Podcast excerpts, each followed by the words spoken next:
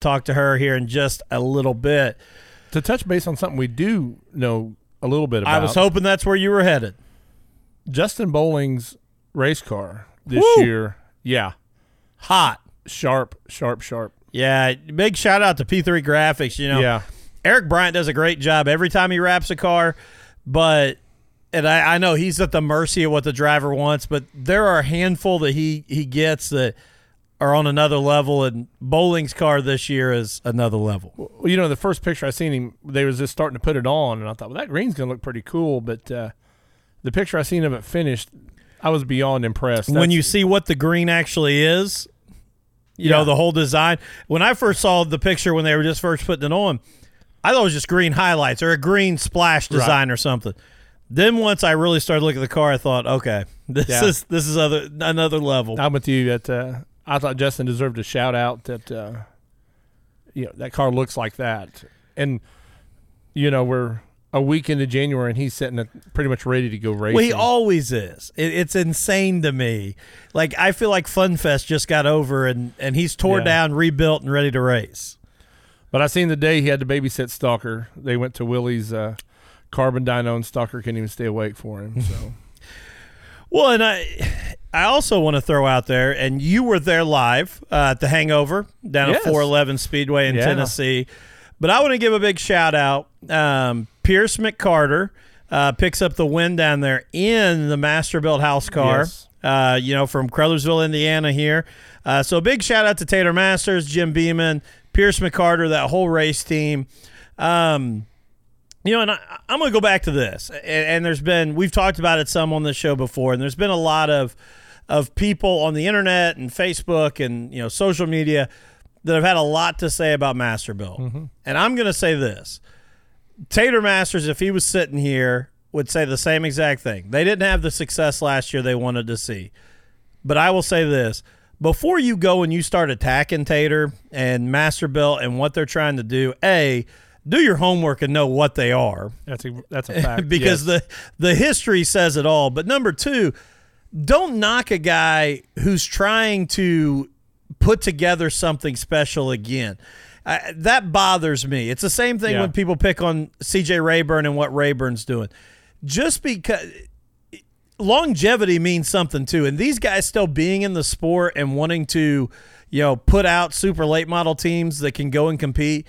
Kudos to him, man. I agree. Uh, if it wasn't for those guys, where would the, the sport be? Especially CJ. Yeah, you, You know? you can go down that list. And I mean, when you want to talk about, we've talked about, you know, the Jeff Purvis, the Billy Moyers, the Scott Bloomquist.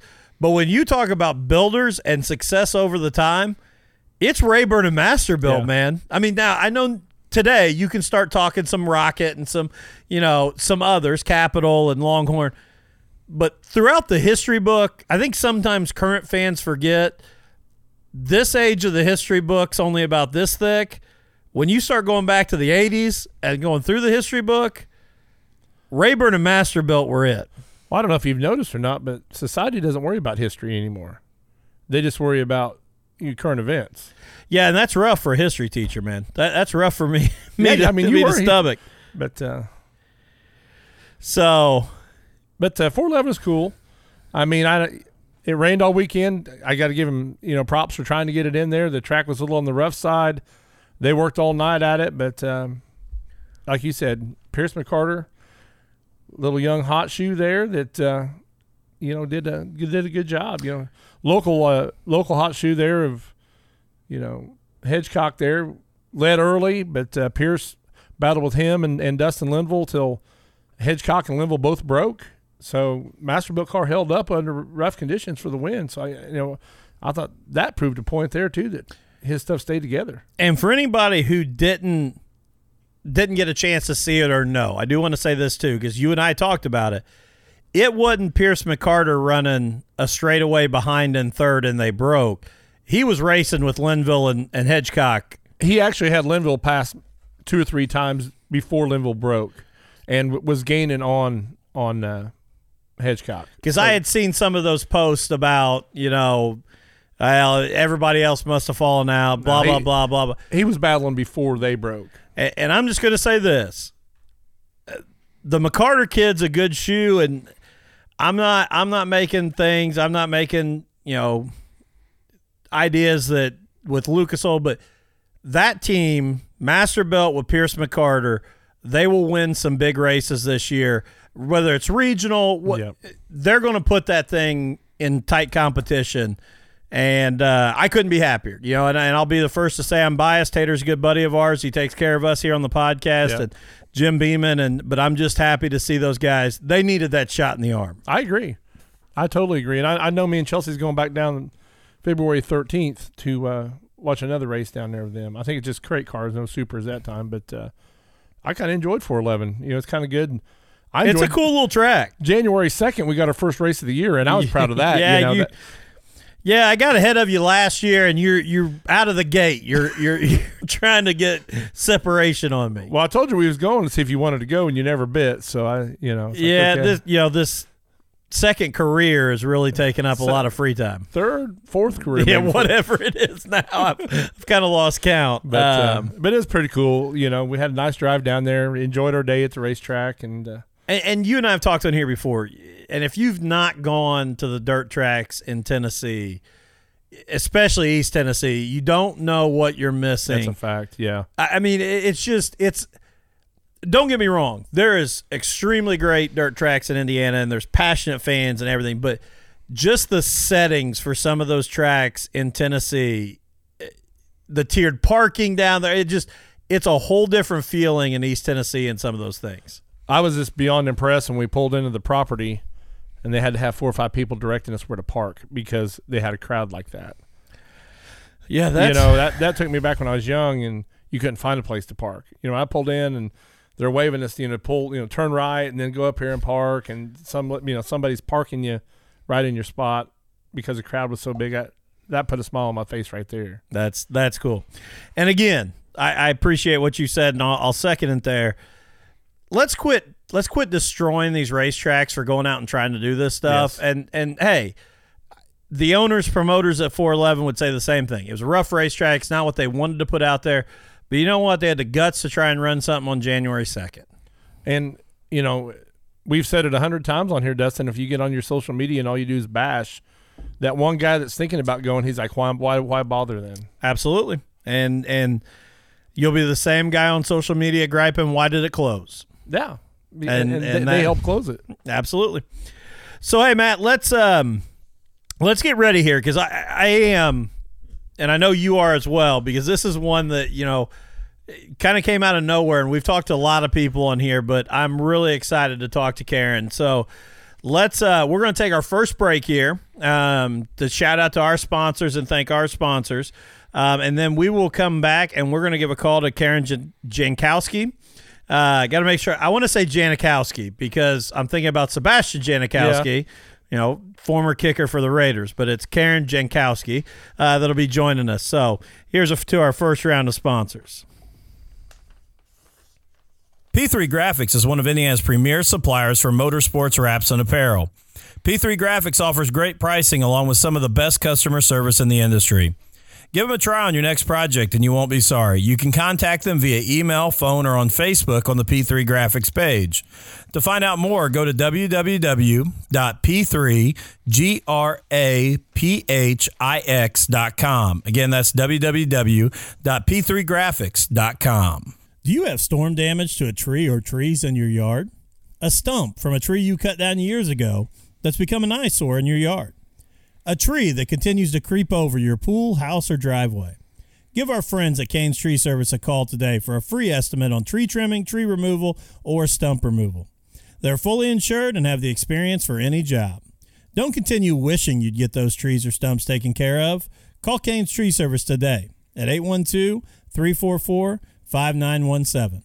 Hey, give Brad at Brad Irwin Customs a call for bodies, interiors, fab work, setup, and consulting.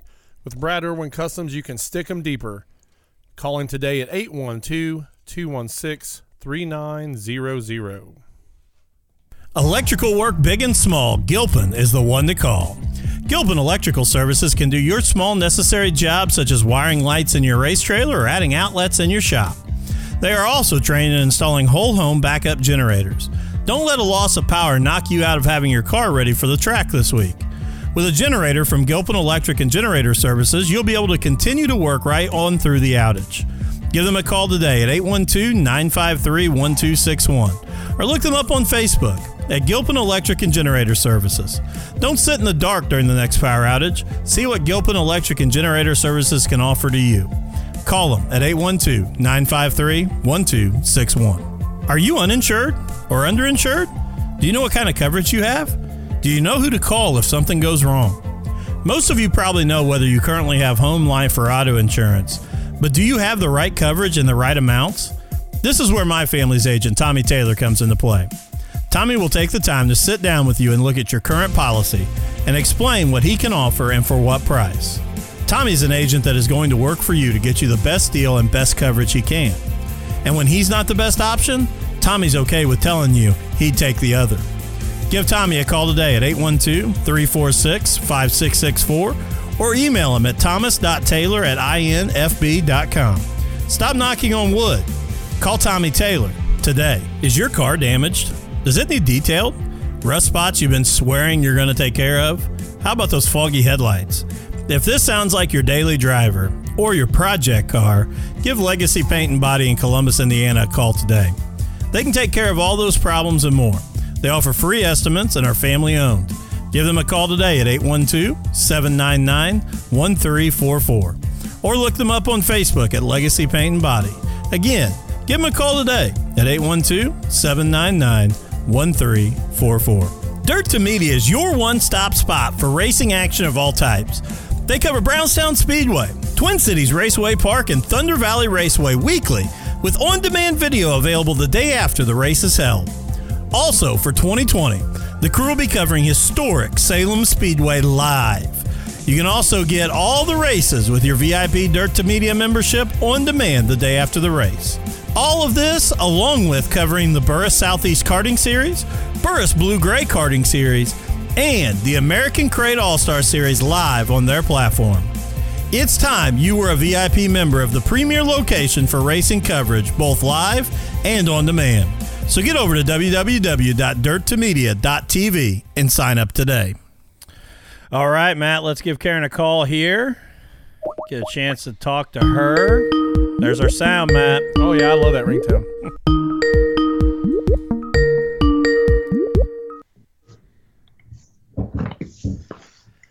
Hey, Karen, how are you? Hi. And uh, so, everybody, this is Karen Jankowski. Hi, Um, guys. So, uh, this is my co host. Earlier, you met my wife. This is my co host, Matt Staples. How you doing? Matt, hey, great to meet you too. Great to meet you.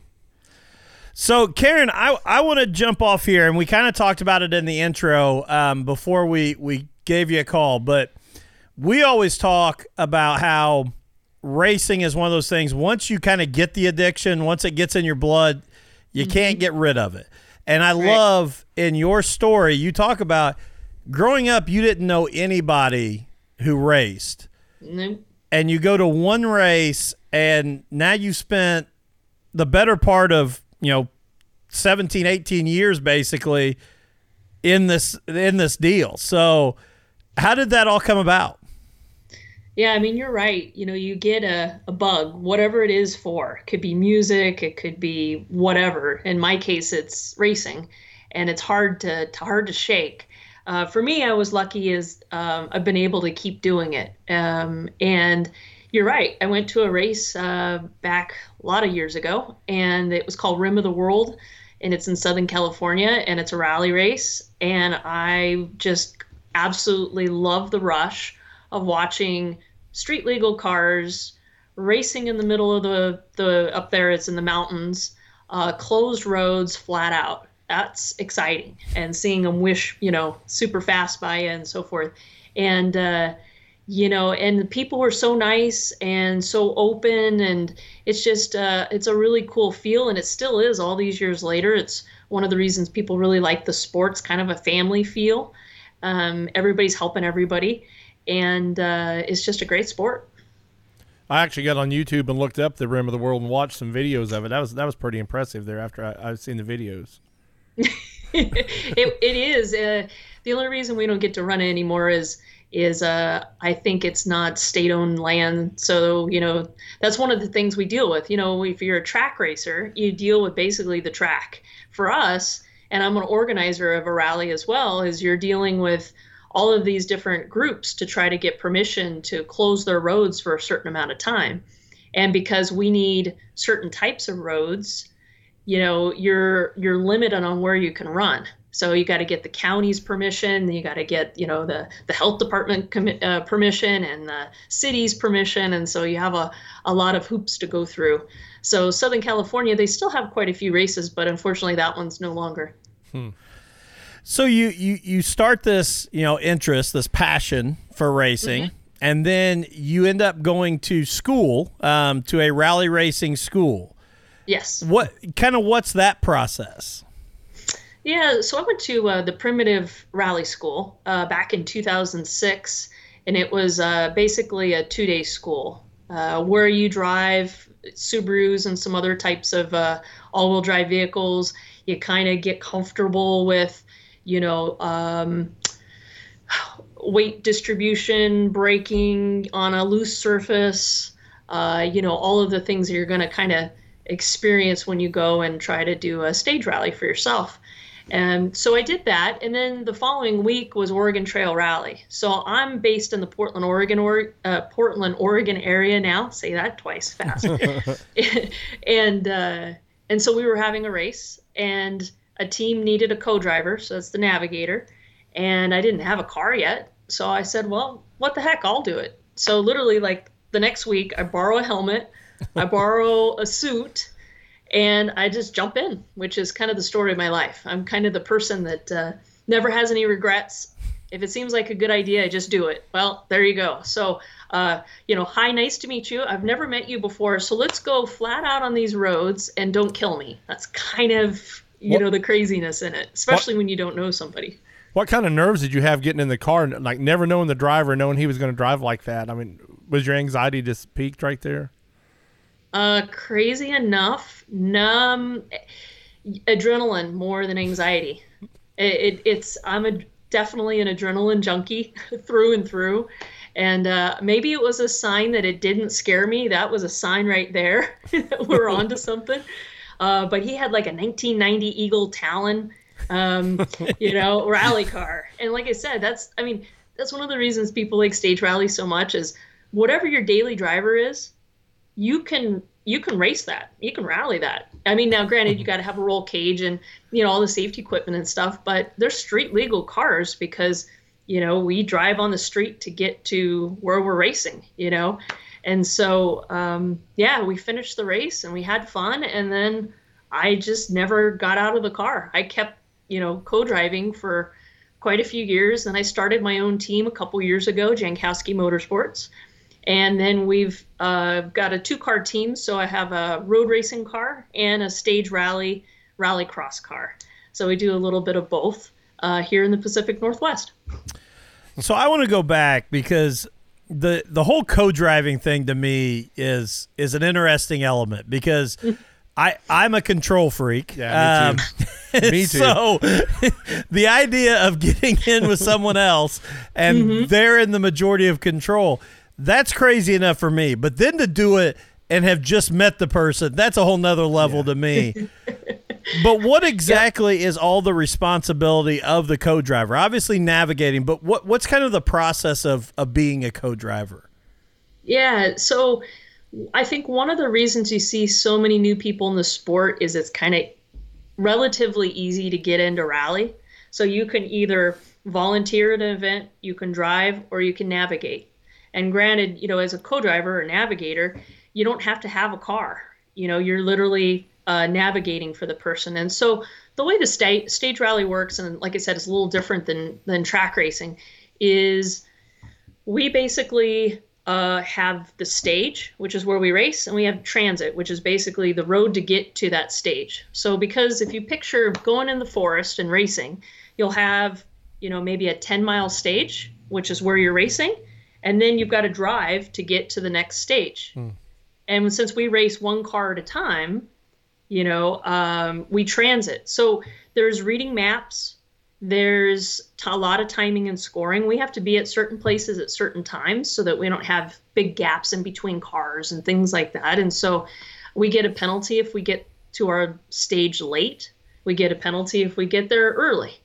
So as a as a driver, I could have had the best stage ever. In other words, I drove the fastest I could possibly do. Maybe I won the stage for my class, but then my co-driver makes an error and we get a time penalty and then all of a sudden that great stage time isn't so great.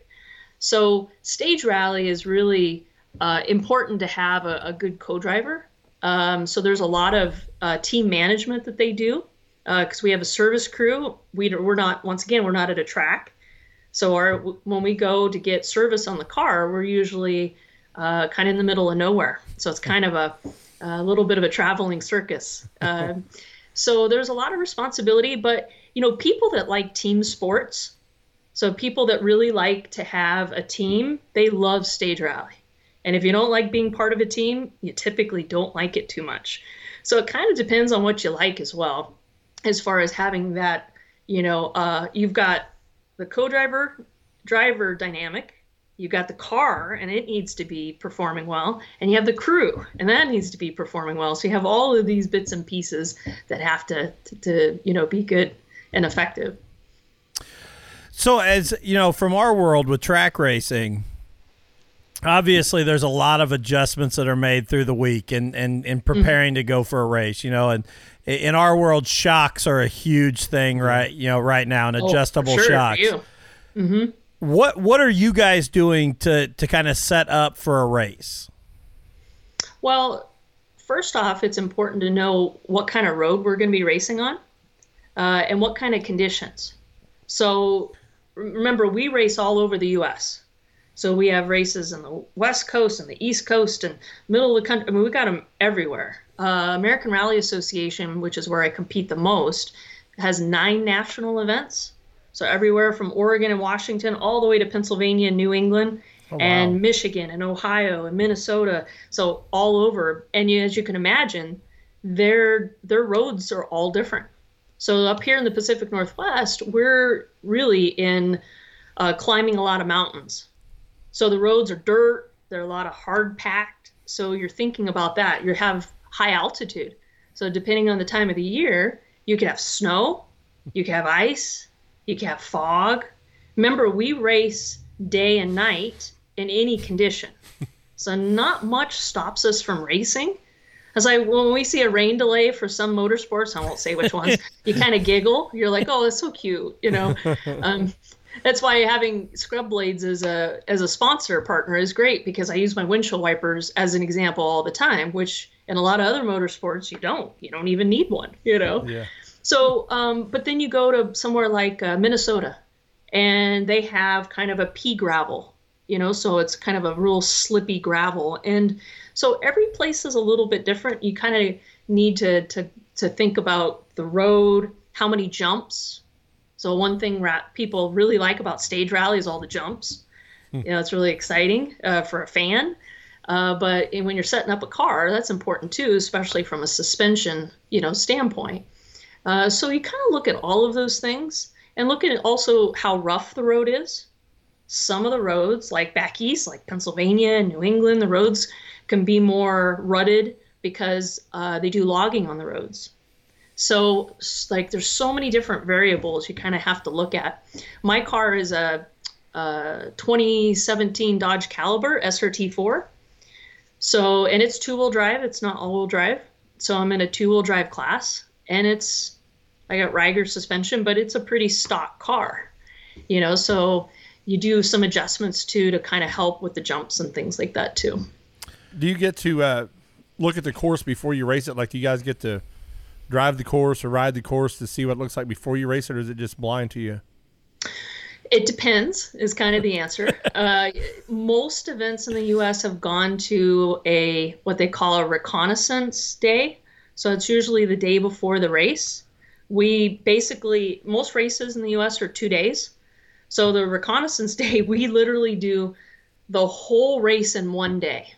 So we take notes. That's what you hear the co-driver saying. It's a way to kind of describe the the road for the driver uh, and be able to, to go a little bit faster because you have more information before you go into that corner. Because remember, for our racing, we see one corner one time. Oh yeah, yeah. Where like you know, if I do road racing, I I see the same corner. Let's say I'm doing Lucky Dog racing and it's two days endurance. I might see the same corner 500 times, and I'm trying to get it right every time. For us, you see it once, and you hope to God you got it right that time. Otherwise, it's bad news. it's expensive. I, I just got to be honest, Matt, and I'm, I'm going to call out, you know, being the sprint car guy, it- sprint drivers would never be able to handle this. no, not at all. They need perfect conditions, perfect track, perfect. they can't ever get to the lineup shoot on time. They'd have penalties out the wazoo. Like, Yeah. they're they, they couldn't handle this There- stuff. there's hey, some, wait, wait, wait. I, I thought the dirt trackers, though, they, they, I think they'd be a little stronger than you think. Uh, my sprint car guys sometimes we're prima donnas a lot of times. We we we, we got to have everything a little perfect for us. These late model guys there's might some make late it. model drivers like that too, though. So that I don't know. I've got a bunch of friends that, that do late model racing. They keep trying to talk me into it, and I don't know. They seem pretty tough. So I don't know. I, I think you'd be bored just turning left and, and no jumps. You know, you you probably get bored out there. yeah, probably so. so Karen, I also this is interesting to me too because you made that transition from co-driver to driver. Um, h- how different is that transition? Obviously, everything's different, but how hard is it to make that transition? Well, so one of my mentors very early on had he had started as a co-driver and then moved into driving. And he said, "Look, if you want to be a really good driver, learn to co-drive first. So learn the notes, learn to read the road, learn all of the bits and pieces that go on." And um, and honestly, I never expected to co-drive as long as I have. I always figured, look, I'll keep doing it as long as it's fun. Well, it turns out it's always going to be fun. So at a certain point, I'm like, I, I got to start driving. I want my own team, you know, all those things. So I did that. But um, I think it's really good um, to know both because for me as a driver, I can write my own notes because remember, we write our own notes. Um, typically, uh, sometimes you get supplied notes, but a lot of us like to write what we want to hear. Um, I understand that side of the car and I know how to read the road really well. So I think those are advantages because a lot of times when you're brand new, like if you came out and in my car, you don't know anything, you know. So at least I knew a little bit as I went in, you know, instead of starting from scratch. Plus, remember the barrier to entry is a lot uh, easier too because to co-drive you really just need a helmet, Hans, and suit, and don't get sick. so, you know, there's not a lot of other obligations as far as that goes from a monetary standpoint. As a co-driver, when you're you know you're obviously reading notes and trying to read the road, how do you how do you transition back and forth between that? Um, it just kind of comes naturally. I, I don't really think about it, if that makes sense. Uh-huh. You know, a part of you are, is you've got to read the road because the road's changed. Just because I saw that yesterday doesn't mean that's today. Case in point, uh, went to I go to Canada every one, once in a while to race because it's only about six to eight hours from where I live, and they've got some really cool roads too. And so I go to Pacific Forest Rally. We do the recce day. The roads, it's cold. They're a little bit wet, but okay, nothing I can't handle. Uh, we wake up the next morning. It has snowed. And it hasn't just snowed a little bit, it snowed a ton. And asked me if I had snow tires. no, I had gravel tires. And then the worst part is we're racing in the mountains. So as the altitude got higher and higher, guess what the snow did? It got higher and higher. So I literally like one stage there was eight cars went off the road. So literally I'm driving and it's like, oh, another car off, oh, another car off, and you know, you're just kind of hanging on. So conditions can really change. That- Yeah. I just love that you tell that story and say I didn't have snow tires, but there was never a mention of like we thought about going home, we thought about packing up. No, it just you kidding? it just it just go I don't know you that well, but are you nuts? go, go make it happen. Yeah, I mean that's that's the thing. You know, think of it this way: uh, we have Snowdrift Rally coming up in Atlanta, Michigan, right? and so it's going to be snowing and icy. We don't allow chains. You can't wear you can't have studded tires and you can't have chains. So you know, because remember we're we're driving on the road, and they don't allow either one on the roads in Michigan. Ah. So guess what you're going to be racing on? Snow tires or ice tires, and you might have both, and then you got to figure out which one you're willing to give up. You know.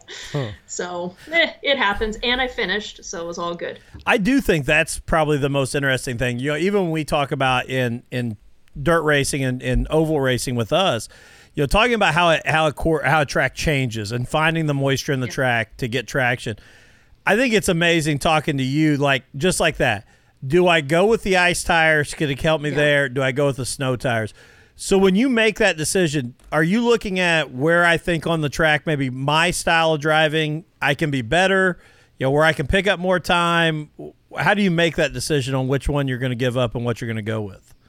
I mean, if I was road racing, that would definitely be the thought process. I mean, for us, it's a little different because um, you're on a regular road, and some roads are crowned. So some roads are very narrow, some are very wide. Some, when I say crown, if you get a little too far off, it drops off immediately. Uh, so that's some of the things we put in our notes. So, you know, when you're dealing with a road that might have ice, might have snow, you know you have to kind of look at how much ice is there really uh, or how much snow. So let's say the road is full of ice but maybe maybe the you know the, the, the side of the road is snowy. So maybe you take the line that you're taking more trying to find as much snow as you can so that you're you know because otherwise you won't have any grip. Uh, or the other thing is ice tires don't like snow. So then you get it all packed in and then basically you have kind of slicks. yeah. So, wow. so there's you and then there's cutting of tires. So you know, uh, I know like my crew chief's got a tire cutter. So when I came into service, the first first stage, he cuts my tires to try to open them up a little bit more. So there's some different things you can kind of do, even if you don't have modern luxuries like you know studs or or uh, chains to put on the tires. Now, our guys around here, you know, like on a Wednesday, they'll get some of them get together and rent a track for practice. How do you guys practice, or do you just race day is it? Uh, you know, some events you can rent a road a day or two before the event. Uh, I also manage a team, um, and so I just set that up for them for this race in, in Michigan. So the Wednesday before the race, they're gonna they'll come in and they'll do uh, a full day of practice. Now it won't be on a road that we're going to get to race on, but in a hopefully it'll be one that's very similar. So they can work work on car setup, tire setup. As you can imagine, it's pretty expensive. So you know, not all teams can you know afford to do that. Probably kind of like you're racing, um, but uh, you know, in some areas we can't really can't really do testing. So it kind of depends on where you are and what's available. So now I want to move into you. You know, you talked about moving from a co-driver to driver, but then starting Jankowski Motorsports and mm-hmm. taking that next step as a you know a driver, a team owner, two car team. How, how did you come about? I mean, obviously that's every every racer's goal is to someday own a team and be able to kind of manage that side. But how did that come about? Where what was your your thought process there? Well, it had always been the goal, right? That's why I got into it you know, to begin with, to, to have my own car and team, but I'd been spending so many years helping other teams that I finally kind of realized like I want to have my own team. I'll take the things that I've learned over the last however many years and and uh, you know pick off the good stuff and and good ideas and so forth and make my own team and that's pretty much what I've done. So I had already built uh, a relationship with a bunch of brands over the years that had kind of moved along. You know, when I moved from team to team, they would kind of come come with. Um, and so that was pretty easy to transition them to my own team. It's what they always wanted to do, um, and then kind of build that from there. And as far as the race cars go, um, kind of embarrassed to say, but most the one of the two has been sitting in the garage for a while, just collecting dust and never getting around to racing it because I was too busy, you know, uh, doing so many events a year for other teams. And so, you know, at a certain point, you look at it and go, okay, so I really have no excuse here. I, I got the know-how, I've got the partnerships, and I have cars. So hello, let's figure it out. And that's kind of it. And what really finally drove me to make the leap, a mentor of mine passed away from cancer a couple years ago, and he was always pushing me to start my own team and drive. He knew that's what I always wanted to do, but it's easy doing what you've been doing, right? Like sometimes it takes something to kind of push you, you know, make that leap. And uh, Henry Krolikowski was his name, and uh, he had, you know, been a rally driver for, geez, 30 years. Uh, kick-ass driver, great guy, great human. And uh, so I said, you know what? Uh, I'm going to do it. And so that was kind of finally like what really pushed me to say, nope, I'm going to be selfish and you know, start kind of focusing on myself and, and putting together a team. Do you look at it differently when you drive now, knowing that you have to pay all the bills of anything you know, gets wrecked and tore up, or you still all gung ho and all out? You know, it, it's it's funny. Um, it, I it doesn't really change. I mean, obviously, it's more expensive is the biggest part. Um, you know, that's what I notice the most. the The philosophy is kind of always the same. You know, but uh, yeah, I've always taken care of other people's equipment and and such, but yeah, the the uh, expense has definitely gone up. and then looking at you know this year or this past year, I should say, Karen. Obviously, in our world, COVID kind of wrecked everything um, racing wise. We still got a lot of races in, but yeah. it was we never knew whether we were racing. Some races had to move. We had no fans. We had limited fans it was a it was a moving target all the time. Absolutely. Did did rally racing see the same effect with with the COVID situation? Yeah, it's a great question. We did is the short answer. Uh, you know, the season got off to kind of a really slow start. We had the Snowdrift Rally in January. Then there was a gap, and during that gap is when COVID pretty much hit. So everything from that point forward pretty much got either canceled or postponed. Then we started racing um, was it was June. I think we got finally got a race in. Um, we got I think for the season I think we ended up with like four events for the national championship, maybe five. I have to think about it, but not very many, you know. Uh, but we were happy to have something. Yeah. And a few mm-hmm. events were able to postpone until later in the year and get those in. So we kind of expect that's going to happen again tested a bunch of different kind of COVID rules. They worked really well. No spectators. That stinks. Um, but you know, it's kind of our price for admission. From a road racing standpoint, um, we had one track up in Washington State that um, was able to get some races in, um, and then slowly a few of the other tracks were able to as well. So season wise, uh, is the least amount of races I've ever done since I've been racing you know, only got a couple events in, um, but I was pretty happy of the events we did. Um, and then, you know, just kind of regrouping for this season and planning on getting more in. I think now that uh, some events happened and then they went really well, we didn't have any COVID positive cases as a result. The communities, you got to remember, rally's tough because we're only typically in small towns. You know, a lot of these places are all in the middle of nowhere, right? Mm-hmm. So um, you know, we're in small towns, and so your biggest concern is, you know, you don't want to cause any challenges, you know, for services and things in these small towns. But you know, knock on wood, we we've done real well. And then another thing, obviously, being a female in motorsports, um, mm-hmm. I think all of us want to see an increase in female participation in motorsports in whatever yeah. area it is. Um, I know in oval racing, we're starting to see a growth um, of female racers, uh, especially at some of our lower classes.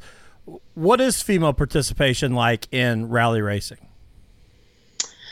Uh, I don't know of any other motorsports where there's more women participating than stage rally.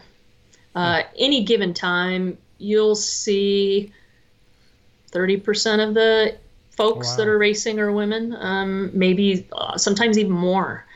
Uh, it fluctuates, obviously, right?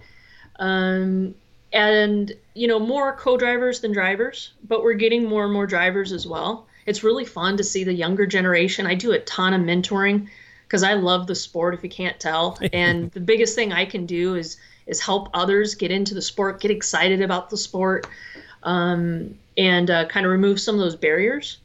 And uh, it's really fun to see, you know, so many, you know, younger women, even than myself, that are excited about it and getting into it, and not just because their husbands or boyfriends are doing it, but because they like cars, they saw it on TV, and they wanted to give it a try, and that's fun.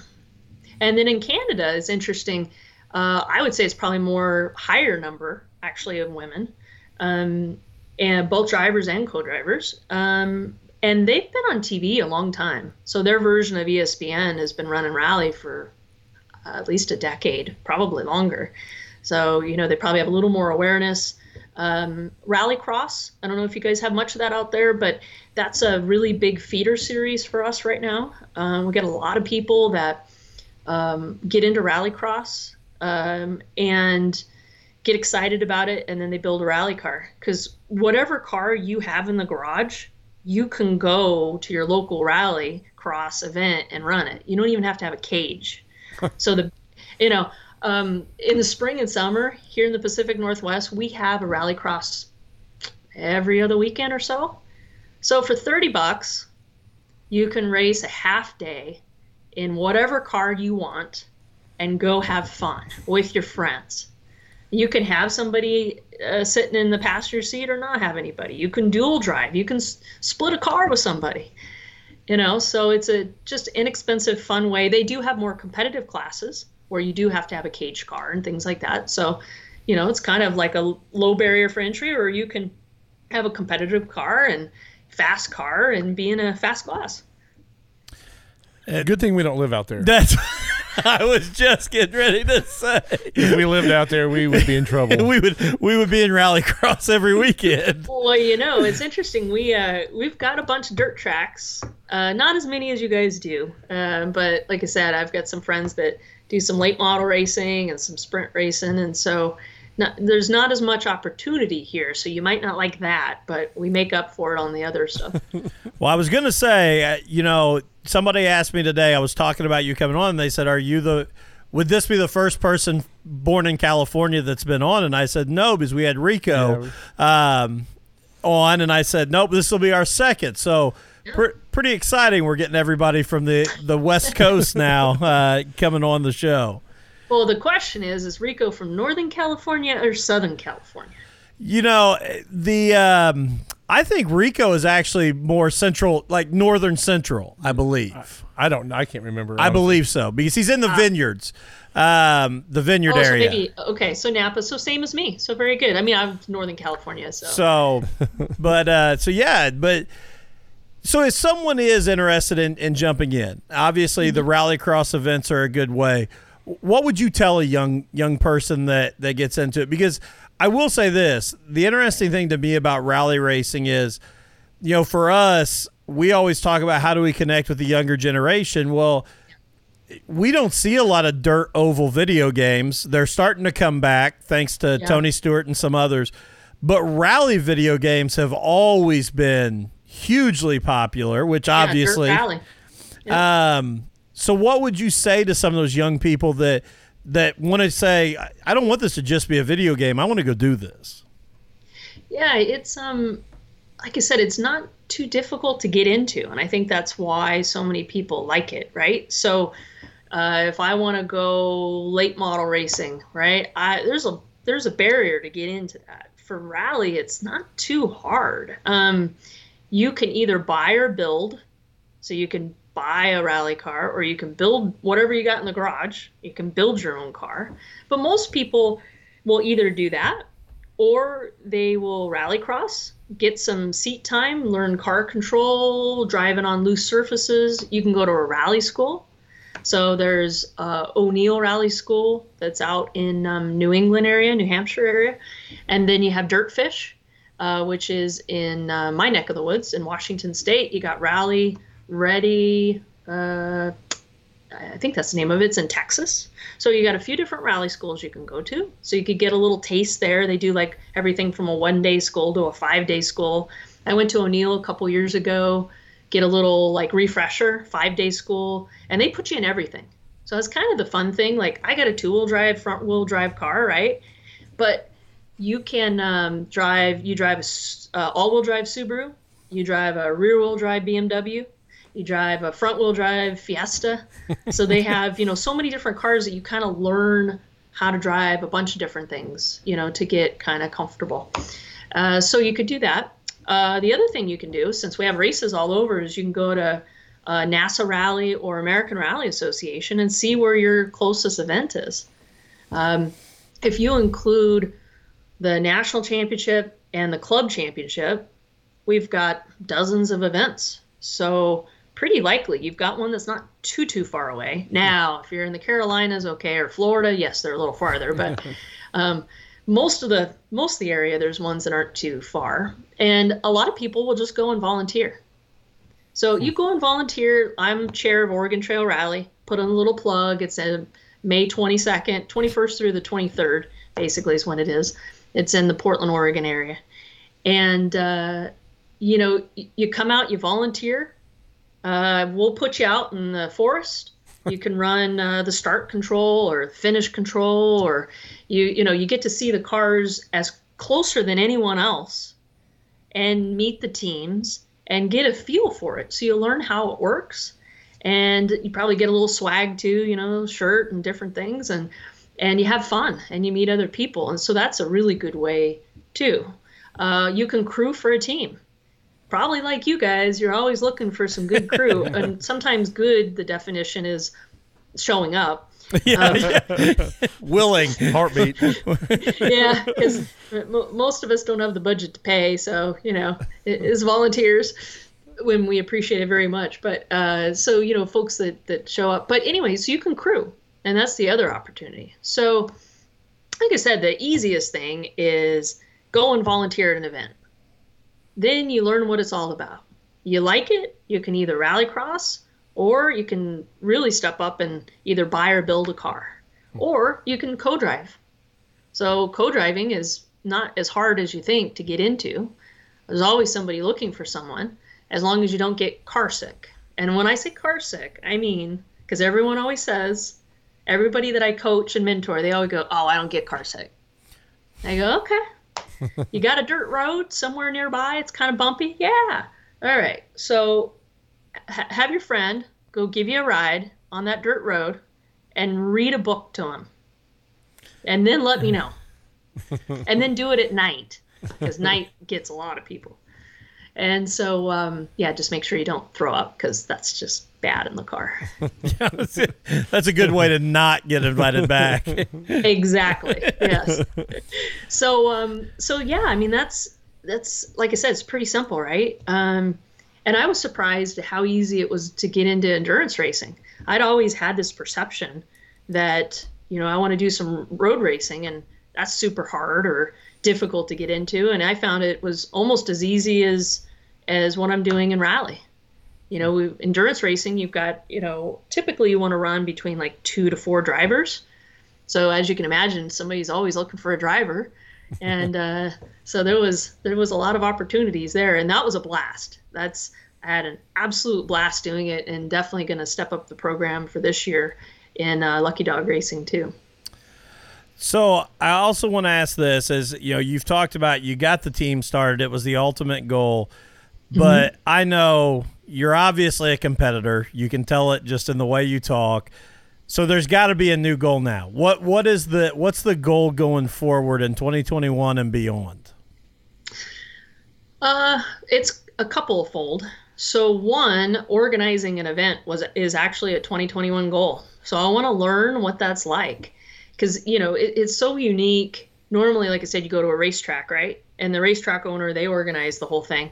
But for us, you you have an event organizer and they organize everything. And there's so much complexity because of moving around. You know each day it's in a different place and and getting all of the necessary permits and all of that. So that was the first goal is i really wanted to learn that part and give back to the sport because it's not a paying role. It's you know a volunteer and it's a lot of hours. And so i want to learn that. And then beyond that uh, really want to step up our endurance racing program i love rally we're still going to rally absolutely uh, as much as you know happens. But uh, I also want to get good at, at endurance racing, and when I say get good, I want to learn more.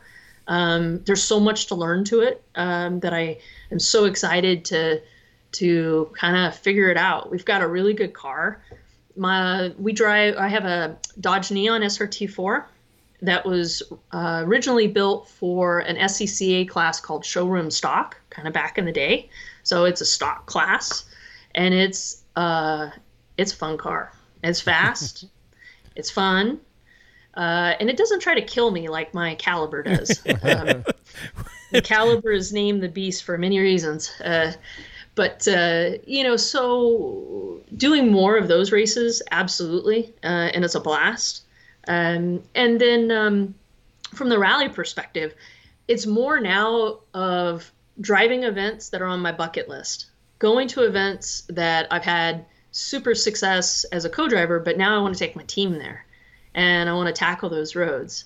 You know, so some close to home, but you know, maybe branching out a little bit farther, like uh, you know Minnesota, and depending on budget, I really like to go back to Michigan. There's a race called Lake Superior uh, Performance Rally. It's up in northern Michigan, and that's where I got engaged. So thank God my husband is a car guy. Um, because I don't know how he'd put up with me if he wasn't. and he's my crew chief, and he's the best crew chief I've ever been a part of. So I'm very fortunate. Uh, that um, you know I have such a great crew chief and car builder. So I'd love to go back there. It'd be really special. Um, and uh, and that's how I felt doing Oregon Trail Rally last year, um, or two years ago. When I started the team, I said, you know what, I want to do Oregon Trail Rally. That's where I started. It was my first event, and now it's going to be my first event as a team owner. And that was that was a very emotional and very cool uh, moment, you know, Yeah, to be able full to do that. Yeah. You know, see everything kind of full circle. Well, Karen, we are we're at almost an hour in, um, which is it, it goes fast. But before we finish up, I, we always want to give everybody a chance to thank their sponsors and those that help them get to the track. Um, so please let us know who are those those partnerships, relationships you have, and and who's those people in the crew that help you get there every week. Yeah, I mean, you're right. Without the the sponsor partners, we wouldn't do what we do. Um, it's kind of unique sport from that perspective, right? Uh, so Scrub Blade uh, windshield wipers. Uh, if you go to their website, it's Jankowski Motorsports promo code gets you free shipping and 20% off. Best wiper blades in the market. Uh, they specialize in not only cleaning the windshield, but they also scrub it. So if you get a lot of dirt and stuff, uh, they do a great job, and they're just the the nicest people and great products. And uh, Amsoil, um, and uh, you know, obviously, uh, excellent synthetic oils, been around forever, and uh, great great people as well. A Melee design firm, um, and they do battery mounts. So if you're looking to shed some weight in your race car, um, that's what I did. Um, between being able to use the custom mount and use the battery I actually wanted instead of what fit, I saved about 20 pounds. And for me, that's a lot because I got a fat car. So um, she needs to go on a diet, but don't tell her that. So, you know, that was a good way to, to kind of shed some shed some pounds. And um, and I went with an Odyssey battery. So they've been a great uh, supporter, and uh, that worked out great. Um, and if you guys haven't checked out Checkered, I'm going to put a plug in for them, um, and you will definitely want to check them out. So a lot of people, uh, like myself, I only go on Facebook because of the racing stuff, and I try to navigate through all the other stuff, but uh, it's really because of racing. So this guy decided, you know what? We need to have a platform for just racers. Nothing else is allowed. You can't pick po- post pictures of your kids or your dogs or your political thing or whatever it is. It's just race cars, just cars. This sounds And there's like a heaven. Really Yeah, big that's group what I was thinking. there's a really big group of um, dirt track, sprint cars, late model. Uh, not as many rally yet, but we're getting there. And um, it just started. The app just started in the summer, so you like talk about get in on the ground floor. Uh, it's pretty exciting. So it's CHCKRD. They're in the uh, Apple Store, Android Store, so forth. And uh, it's it's um, how I've met actually uh, not only a few new sponsors, but uh, a bunch of um, people from all different kinds of racing. it, it's so much fun learning about all of these other types of motorsports that I would not have a lot of visibility to, you know. Um, so, uh, so that's been a lot of fun. So you definitely guys want to check that out. Um, and they got a lot of neat programs. And um, uh, trying to think, I probably missed somebody, and that would be bad. But um, anyway, so that's uh, that's kind of the primary. And uh, oh, I know, cool shirts. So if you race anywhere that's hot, which Rally does, you know the the cool the cool suits. Uh, you know, work work really good because they run through cold water and keeps you cool. They've got a new head head sock that's uh, kind of excited to try that this season. That actually goes under your uh, on top of your helmet and kind of cools your head down too. So, uh, so a lot of the products that I use are all things, or partners are all things I use in the rally car. Um, but it's nice to be able to see kind of crossover with other kind of racing, like the endurance racing I've been doing too. um, as far as crew goes, I mean, the biggest shout out is my husband and crew chief. You know, because uh, he fixes it when I break it. he keeps it running when we're racing and uh, puts up with all my crazy shenanigans. Um, and uh, you know, we have other people that race on the team. Mitch Meadows uh, is my crazy co-driver, and I say crazy because he co-drives for me, and uh, and also has been doing some road racing with me, and uh, a great guy, and and so um, yeah, it's like you said, it's without folks like that and that support that you know make it possible. Well, Karen, I, I want to say this, and, and I know I mean this, and we say it almost every week when, when we have somebody on, but we started this two and a half years ago. Yeah. This is actually episode 112. Wow, um, congratulations. Yeah, thank you. Uh, I mean, I'd like it to be 53 because that's a car number, but you know. Honestly, when we started this, though, we thought it would be Matt and I sitting here just shooting the bull about what we love all the time. Mm-hmm. And it's been amazing to see the people we've been able to connect with and to connect with someone in the Portland, Oregon area doing something that we don't know about. And yeah. I, I have literally been excited all day because I love learning. yeah. uh, I love to learn about new things. So thank you. Um, we appreciate you. Uh, you. We will stay in touch because if you end up back in Michigan or somewhere near, or we may just have to jump on and, and head out to Portland area to volunteer, Matt. Yeah. Um, oh, I'd love to have you at my event. I'll put you to work because, but only the good stuff, you know, the the, the good assignments. Yeah, yeah, yeah. I don't I don't want to clean porta potties or anything like that. That's usually the jobs they give us around here. Uh, uh, maybe I don't even want to ask why. well, you know, you make that comment. We want to do every job at the track, and then you forget about some of them you didn't yeah. really want to do.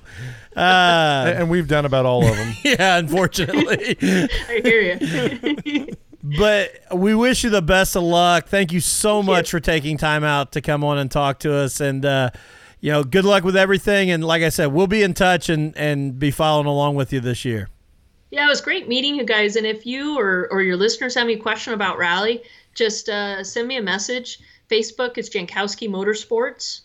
Um, and uh, if you're on Instagram, it's my name. So pretty hard. You know, it's Karen Jankowski. Mm-hmm. Um, YouTube, same, Karen Jankowski. Um, and Twitter, I'm Rally Racer. So I'm pretty easy to find. Or when in doubt, just type in Caliber Rally and you'll definitely find me because I'm the only one that races a Caliber, like right. at all. So, um, but hit me up if you have questions. Love seeing new people in the sport, and I love seeing you guys' enthusiasm uh, for the sport that I love so much. And I'd love to have you guys come out to a race.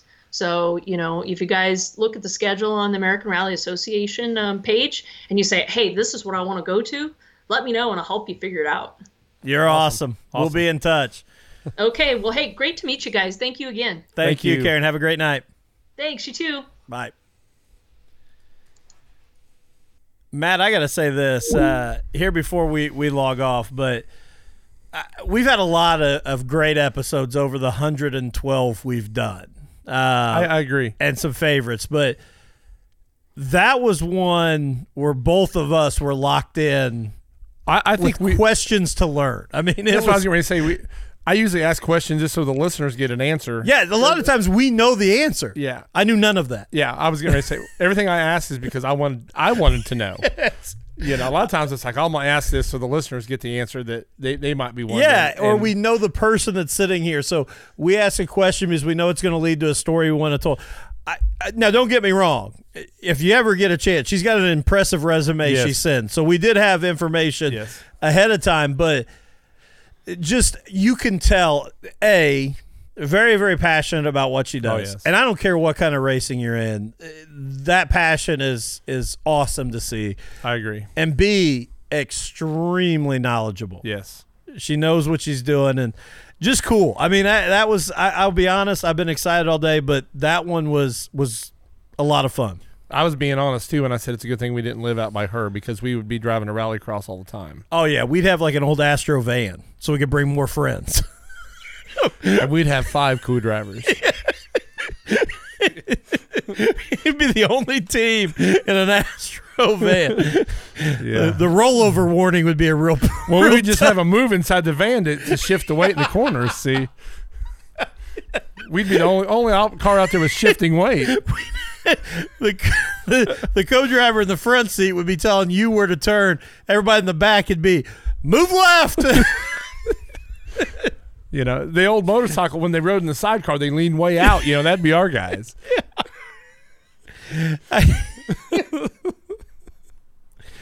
I, I forgot though one question I meant to ask for our buddies Zach Burton and Steve Pete. I meant to ask if they had Uke tires in Oh. rally, I'm gonna say probably not, but they probably got trees and ditches and things a lot worse. and I and I know that you've not seen Facebook uh, because you're not on there, but um, I. I I think I hurt Zach's feelings, uh, and I didn't mean to. I was trying to give him a compliment, and I guess he took it as it wasn't. But if you haven't seen, you know, a shout out here to M2 Designs. It, it- those two girls, man, what they're doing with tumblers is just unbelievable. And they recently have gotten a, a new process to where they can basically digitize whatever photo you want and wrap the Yeah. complete cup. So they put up a Zach Burton cup. Looked awesome. Uh, only complaint I have is it's the old car. It's not the Thirsty Goat car, which why you wouldn't put the goat on there, I don't know. Right. But Zach made a comment under the post and said, again, these two girls prove that Steve Peden is the uh, third best sister in the Peden girls.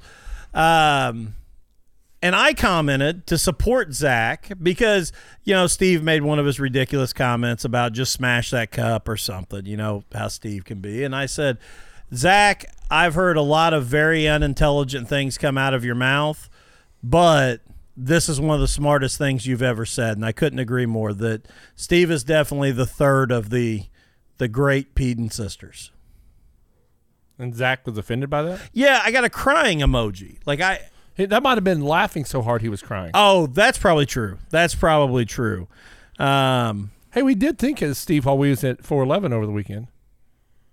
we had a car down there run over his nose too.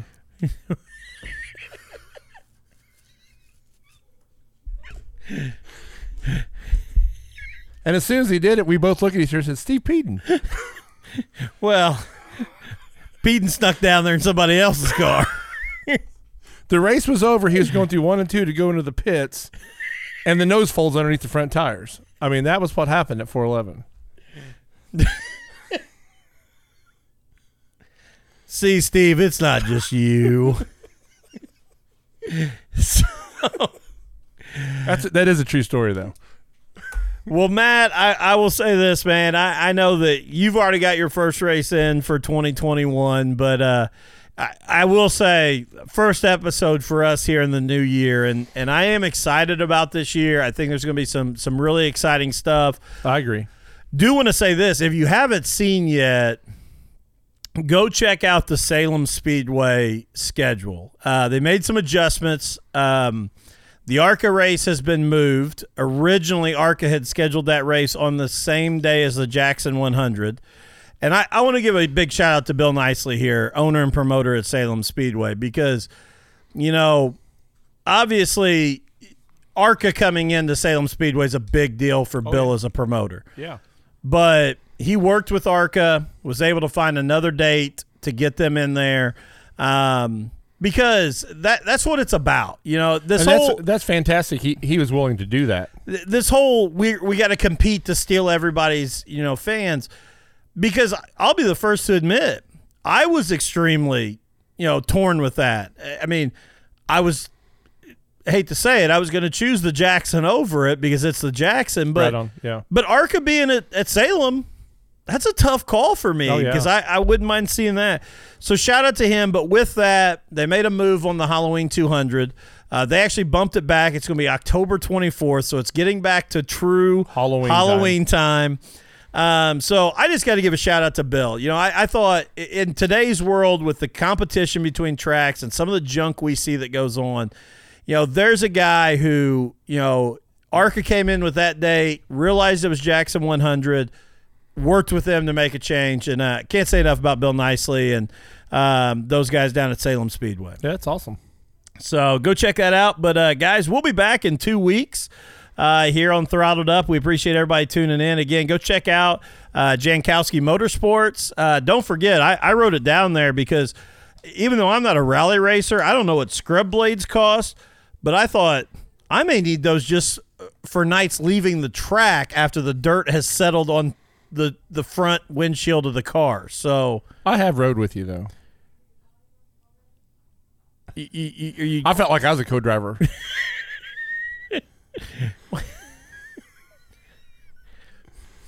Jeep Wave. Oh. All right, everybody. Thanks. Join us again next week. you had me till Jeep Wave.